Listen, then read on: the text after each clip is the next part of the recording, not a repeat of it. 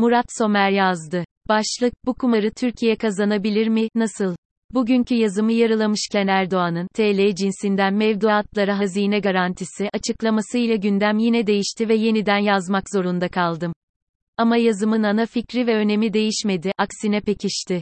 Son açıklama iktidarın siyasal ikbali için ülkeyi masaya sürerek oynadığı bir kumar. Önce bunu tartışayım sonra da bu kumarı muhalefetin ve toplumun büyük çoğunluğunun nasıl kazanabileceğini. Erdoğan'ın açıklamaları nasıl bir kumara karşılık geliyor? Erdoğan'ın açıklamalarıyla kurda, en azından gece itibarıyla %20'ye yakın bir düşüş yaşandı. Gene gece itibarıyla bu kur düşüşünün kamu bankaları eliyle yapılan satışlarla olup olmadığı tartışılıyordu. Erdoğan şunu söyledi, insanlarımızın bankadaki Türk lirası varlığının mevduat kazancı kur artışından yüksekse bu getiriyi elde edecek ama kur getirisi mevduat kazancının üstünde kalırsa aradaki fark doğrudan vatandaşımıza ödenecek. Cumhurbaşkanı, insanlarımızın, bankadaki Türk lirası diyor, ama tabii aynı garanti yabancıların Türk bankalarındaki mevduatları için de geçerli, onların mevduatlarına da garanti getiriyor. Bu açıklamanın etkisi tamamen ne kadar güvenileceğine bağlı, yani psikolojik. İki olasılık var. Birinci mevduat sahipleri bu güvenceyle kur artışının duracağına inanır ve dolara geçiş durursa, TL'nin değeri en azından belli bir süre dün geceki seviyelerde veya daha aşağılarda tutulabilecek. Bu durumda mevduatlara da ek ödeme yapılmasına gerek kalmayacak. TL'nin değeri 4 sene öncesinin dörtte biri, 2 sene öncesinin de yarısı olacak. Ama buna rağmen hükümet kur konusunda 18 bölü 1 seviyelerine göre bir zafer kazanmış gözükecek. Üstelik de gene faizi artırmamış gözükerek, hazine riski ve dış borçlara ödediğimiz faiz artmış olsa da. Bu, asgari ücret artışıyla beraber iktidar tabanında geçici bir ekonomik ferahlama yaratabilir. Açıklamanın sahibi Erdoğan da yönetebilme imajını korur. Bu durumda iktidarın bir baskın seçime gitme ve kazanma ihtimali de artar. Cumhur İttifakı ile Millet İttifakı arasında kapatılamayacak bir fark yok. Bu ehveni şer senaryo. İkinci eğer bu güvenceye inanılmaz ve kur yükselmeye devam ederse ödenecek kur garantisi için hangi kurun baz alınacağını bilmiyoruz. Ama her halükarda faturayı hazine yani mevcut ve gelecek kuşaklar ödeyecek. Yoksullaşma ve iflas derinleşecek. Bu elbette iktidar için de iyi olmaz. Ama o zaman da erken seçimin olmayacağını ve 2023'e dek otoriterleşmenin daha da derinleşeceğini öngörebiliriz. O hal gibi seçimleri muhalefet için daha da kazanılamaz yapacak veya devreden çıkarabilecek girişimler olabilir.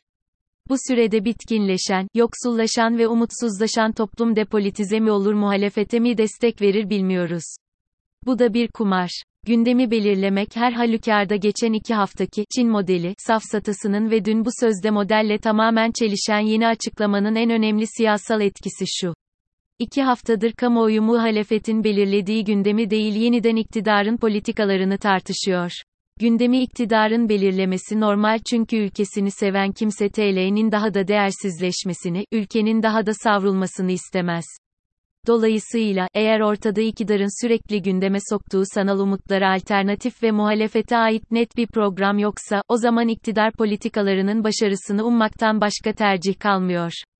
Uzun zaman yazılarımda ve söyleşilerimde vurguladığım üzere ülkenin geleceğini aslında iktidarın değil muhalefetin ne yaptığı ve ne yapacağı belirliyor. Ülkeyi yöneten otoriter iktidarın yönü belli. Toplumun çoğunluğunun kanaatine göre kötü ama gene de bilinen ve net bir yön. Muhalefetin sunduğu alternatif gelecek ise yeterince net değil. Eğer ağır bir ekonomik buhran içinde olmasaydık parlamenter sistem vaadi belki yeterli olabilirdi. Ama içinde bulunduğumuz koşullarda yeterli değil. Belki bundan da önemlisi, muhalefet vaat ettiklerini ancak ortak bir çalışmayla yani bir koalisyon olarak gerçekleştirebilir ve bu ortak çalışmayı en azından geçiş döneminde başarabileceğini topluma ispat etmiş değil. İnsanlar gerçekçi. Muhalefetin seçimi kazansa da ağır bir faturayla karşı karşıya olacağını, Cumhur İttifakı'nın seçimi vermemek ve sonra da yönettirmemek için elinden gelen her şeyi yapabileceğini görüyor. Dolayısıyla muhalefetin bu engellere rağmen kazanacak ve ülkeyi düze çıkaracak kararlılığa, birlikteliğe, zindiliğe ve ortak programa sahip olup olmadığını sorması normal.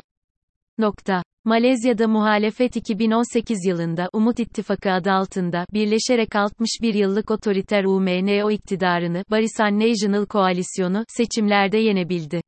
Ama birlikteliğini koruyamadığı, liderlik kavgalarını çözemediği ve sağlam bir program olmadığı için iki yıl sonra iktidarı yeniden kaybetti.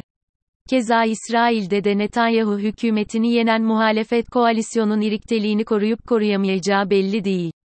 Bu tür ihtimalleri Cumhur İttifakı da hesaplıyor olmalı. Dünkü açıklamanın temsil ettiği kumarın sonucu ne olursa olsun, ülke için demokratik ve müreffeh bir gelecek vaat etmiyor. Çıkış için muhalefet en kısa zamanda, mümkün olan en geniş katılımla ortak bir yol planını yani seçimi kazanırsa ülkeyi hangi takvim ve programla düze çıkaracağını topluma açıklamalı. Bundan sonra da başta ekonomi olmak üzere ortak kriz masaları, gölge kabine ve liderlerin yapacağı gene ortak ve düzenli açıklamalarla ülkeyi beraber yönetme kabiliyetini ve nasıl yöneteceğini halkın gözünde somutlaştırmalı, kutuplaştırıcı ve negatif dilden uzak durmalı, vurguyu kendi yapacaklarına yapmalı, siyasetin siyasetin ana ekseni yani kamuoyunun gündemine yeniden son aylarda kısmen başardığı gibi, muhalefetin ne planladığı ve ne yapacağı sorusunu yerleştirmeli.